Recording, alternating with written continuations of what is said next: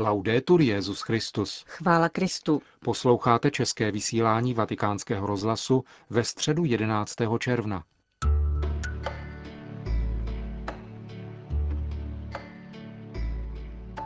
Mnich, misionář, spisovatel, nejvýznamnější ir raného středověku. Jako ten, kdo si uvědomil kulturní jednotu rodící se Evropy, právem může být nazýván evropským svědcem.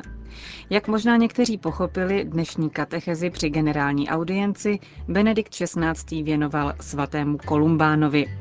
Příjemný poslech. Cari fratelli e sorelle, Drazí bratři a sestry, dnes bych chtěl mluvit o svatém opatovi Kolumbánovi, nejznámějšímu Irovi raného středověku. Plným právem může být označen za svatého Evropana, protože jako mnich, misionář a spisovatel pracoval v mnoha zemích západní Evropy. Společně s krajany své doby si uvědomoval kulturní jednotu Evropy. V jednom dopise, napsaném kolem roku 600 a adresovaném papežovi Řehořovi Velikému, se vyskytuje poprvé výraz Totius Europae v celé Evropě ve vztahu k přítomnosti církve na tomto kontinentu. Kolumbán se narodil kolem roku 543 v provincii Leinster v jihovýchodním Irsku. Byl vychován doma těmi nejlepšími učiteli, kteří jej vyslali studovat tzv. svobodná umění a svěřil se pak vedení opata Sinela v komunitě Cluan Inis v severním Irsku, kde mohl prohloubit své znalosti písma svatého. Přibližně ve 20 letech vstoupil do kláštera Angor na severovýchodě ostrova, kde byl opat Komgal, mnich velmi známý svými cnostmi a svou asketickou přísností. Kolumbán v plném souladu se svým opatem hodlivě praktikoval přísnou klášterní disciplínu v životě věnovaném modlitbě, askezi a studiu. Tam byl také vysvěcen na kněze. Život v Bangor a opatův příklad ovlivnili pozdější Kolumbánovo vyzrálé pojetí mnižství, které během svého života šířil. Přibližně v 50 letech podle typicky irského asketického ideálu vydal se na peregrinatio pro Christo, tedy na pouť pro Krista. Kolumbán opustil ostrov a vydal se spolu s 12 druhy na misie evropského kontinentu. Musíme si přitom uvědomit, že migrace národů ze severu a z východu způsobila, že celé již pokřesťanštěné regiony znovu upadly do pohanství. Kolem roku 590 se tato nepatrná skupinka misionářů vylodila na bretaňském pobřeží. Byli laskavě přijati králem franské Austrázie, nynější Francie. Žádali jen kus neobdělané půdy. Obdrželi opuštěnou antickou zříceninu římské pevnosti Annegraj, zarostlou lesem. Mniši zvyklí na život krajního odříkání dokázali během několika měsíců vybudovat na zříceninách první poustevnu. Jejich dílo opětovné evangelizace se tak začalo rozvíjet především skrze svědectví života. Novou kultivací půdy tak začali také novou kultivaci duší. Pověst o něch cizích mnichů, kteří se věnovali modlitbě a žili velice stroze, budovali domy a obdělávali půdu, se velice rychle rozšířila a přitáhla poutníky i kajícníky. Zejména mnozí mladí žádali o přijetí do mnižské komunity, aby mohli žít jako oni tímto příkladným životem, který obnovoval zemi i duše. Velmi záhy bylo nezbytné založit druhý klášter. Byl vybudován jen pár kilometrů od tamtud na zříceninách antických lázní Luxiel. Klášter se pak stal střediskem mnižského a misijního vlivu irské tradice na evropském kontinentu. Třetí klášter byl vybudován ve Fontaine, asi hodinu cesty směrem na sever. V Luxej žil Kolumbán skoro 20 let. Tady světec pro své následovníky napsal Regula Monachorum, jež byla v Evropě po jistou dobu rozšířenější než ta, kterou napsal svatý Benedikt. Načrtnul v ní ideální obraz mnicha. Je to jediná starobylá irská mnižská řehole, která se nám zachovala. Na doplnění pak vypracoval Regula Cenobialis, svého druhu trestní zákonník na přestupky mnichů, který obsahuje pro moderní senzibilitu poněkud zarážející tresty, vysvětlitelné jen dobovou a krajovou mentalitou. Svým dalším proslulým dílem, nazvaným De Penitentiarum Misura Taxanda, napsaném rovněž v Luxuel, Kolumbán zavedl na kontinentě spověď a soukromé opakované pokání. Bylo to takzvané tarifované pokání kvůli poměru, který byl stanoven mezi závažností hříchů a typem pokání ukládaného spovědníkem. Tyto novinky vzbudily u místních biskupů podezření, které se proměnilo na nepřátelství, když se Kolumbán odvážil otevřeně jim vytknout některé jejich způsoby. Příležitostí k vyjádření odporu byla disputace týkající se datace Velikonoc. Irsko totiž, na rozdíl od římské tradice, sledovalo východní tradici. Irský mnich byl povolán roku 603 do Chalon-sur-Saône, aby na synodu vydal počet ze svého stanoviska ohledně pokání a velikonoc.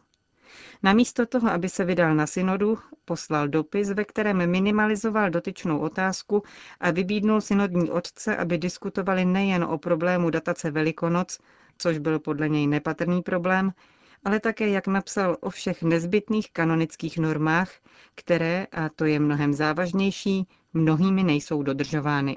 Zároveň napsal papeži Bonifácovi IV., stejně jako se pár let předtím obrátil na papeže Řehoře Velikého, aby hájil irskou tradici. Kvůli neústupnosti, s níž vnímal každou otázku morálky, Kolumbán vstoupil do konfliktu také s královským dvorem, protože ostře vytýkal králi Teodorichovi jeho mimomanželské vztahy. Odtud se zrodila řada intrik a úskoků na rovině osobní, náboženské i politické, která roku 610 nalezla výraz v dekretu, kterým byl Kolumbán a všichni mniši irského původu z Luxuel vyhnáni a odsouzeni k definitivnímu odchodu. Byli eskortováni až k moři a na útraty dvora naloděni a posláni do Irska. Loď však nedaleko od pláže najela na Mělčinu a kapitán, který v tom viděl znamení z nebe, odmítl pokračovat ze strachu, že bude bohem proklet a vysadil měchy na pevnině. Ti se však na místo návratu do Luxuel rozhodli začít nové evangelizační dílo. Vypluli proti proudu po řece Rýn. Po první etapě v Tugen u Curiského jezera šli do Bregencu u Bodamského jezera, aby tam evangelizovali Alemány. Krátce na to se však Kolumbán v důsledku politických okolností nepříznivých jeho dílu rozhodnul spolu s většinou svých učedníků překročit Alpy. Zůstal pouze jeden mnich jménem Galus, Havel. Z jeho poustevny potom vzniklo slavné opatství Sankt Gallen ve Švýcarsku. Kolumbán došel do Itálie, kde se mu dostalo laskavého přijetí u Langobardského královského dvora. Musel však v zápětí čelit značným obtížím. Život církve byl rozerván ariánskou herezí, jež dosud mezi Langobardy převažovala, a schizmatem, které odtrhlo většinu církví severní Itálie od společenství s římským biskupem. Kolumbán vstoupil do tohoto kontextu velmi rozhodně. Napsal spisek proti arianismu a list Bonifácovi čtvrtému, aby jej pohnul k přijetí několika rozhodných opatření s cílem dosáhnout jednoty. Když mu langobardský král roku 612 či 613 daroval pozemek v Bobbio v údolí Trebbia, Kolumbán založil nový klášter, který se pak stal kulturním centrem srovnatelným s proslulým Monte Cassino. Zde došel také konce svých dnů. Zemřel 23. listopadu 615 a toho dne je v římském rýtu dodnes připomínán. Poselství svatého Kolumbána spočívá v silném důrazu na obrácení a odstupu od pozemských dober s ohledem na věčné dědictví. Svým asketickým životem a nekompromisním jednáním tváří v tvář korupci mocných připomíná přísnou postavu svatého Jana Křtitele. Jeho strohost však nebyla nikdy samoučelná. Byla nástrojem svobodného otevření se lásce k Bohu, odpovědí celého bytí na dary obdržené od něho a opětovným vytvářením obrazu Božího v sobě. Zároveň kultivoval půdu a obnovoval lidskou společnost. Cituji z jeho pokynů. Pokud člověk užívá správně ony schopnosti, které Bůh udělil jeho duši, pak bude Bohu podoben. Pamatujme, že mu musíme vrátit všechny ty dary, které si u nás uložil, když jsme byli v počátečním stavu. Svými přikázáními nás naučil jak. Prvním z nich je milovat Pána celým srdcem, protože nás miloval jako první již od počátku, ještě dříve, než jsme na tento svět přišli. Tato slova vtělil skutečně tento svatý Ir do svého života. Muž velké kultury, který napsal také latinské básně a příručku gramatiky, projevil bohatství svých darů milosti. Byl neúnavným stavitelem klášterů, jakož i zásadovým hlasatelem pokání. Vydal všechnu svou energii, aby poskytl výživu křesťanským kořenům rodící se Evropy.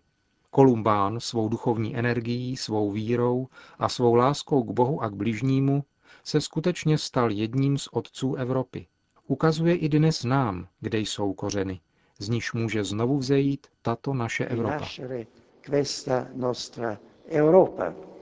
Po společné modlitbě odčenáš udělil Benedikt XVI. apoštolské požehnání. Sit nomen Domini benedictum. Adiutorium nostrum in nomine Domini. Benedicat vos omnipotens Deus, Pater et Filius et Spiritus Sanctus.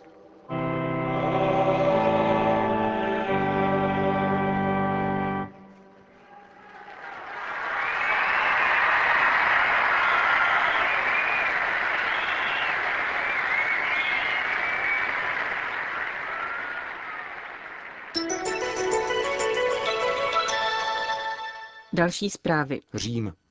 Alarmující situace výchovy a evangelizace mládeže byla jedním z témat nedávno zakončeného plenárního zasedání italské biskupské konference.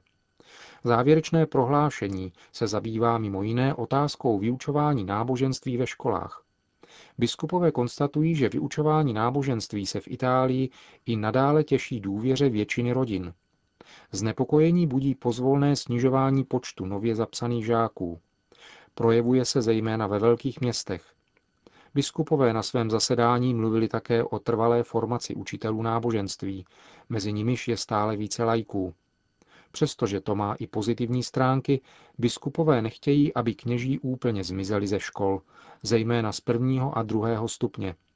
Přestože se objevují názory, že náboženství do škol nepatří, italští biskupové si všímají, že tomu tak není jen ve Francii, Bulharsku a v Bělorusku. Sydney. The Catholic Weekly, katolický týdeník arcidiecéze Sydney, bude oficiální periodikem Světových dní mládeže, které se konají v Austrálii ve dnech 15. až 20. července.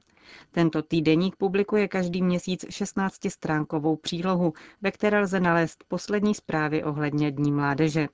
V červenci se objeví kromě běžného vydání ještě tři mimořádná, v nákladu 60 tisíc výtisků.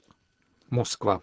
Eucharistická jednota mezi katolíky a pravoslavnými je spíše nereálná, domnívá se biskup Hilarion Alfiev, představitel ruského pravoslaví při evropských strukturách. Nemá smysl řešit problém plné sakramentální jednoty mezi katolíky a pravoslavnými.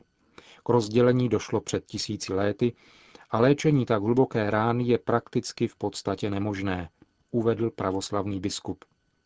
To ovšem podle něj není na překážku spolupráce v obraně tradičních křesťanských hodnot. I když se formálně nesjednotíme v jediné církvi, můžeme se naučit pracovat jako partneři, jako křesťané, kteří se nezhodnou v teologických otázkách, ale plně se zhodují v morálních a sociálních otázkách, řekl pravoslavný biskup Hilarion Alfiev. Bangkok. Katolické školy se v mnoha azijských zemích potýkají s nesnázemi. Uvedli to účastníci setkání pořádaného v Tchajsku Úřadem pro výchovu a náboženskou formaci při Federaci biskupských konferencí Ázie. Katolické školy si získaly respekt a pomohly ve vzdělání mnoha mým krajanům, včetně hlavních lídrů, řekl pro agenturu Yukan šéf katechetického střediska Malajzie Steven Selvaraju. Nicméně od 70. let se situace mění v důsledku postupující islamizace země. Dodal s tím, že v současné době je téměř nemožné nabízet jakoukoliv formu náboženské formace nebo dokonce i školní eucharistickou slavnost. A tím končíme dnešní české vysílání vatikánského rozhlasu. Chvála Kristu. Laudetur Jezus Christus.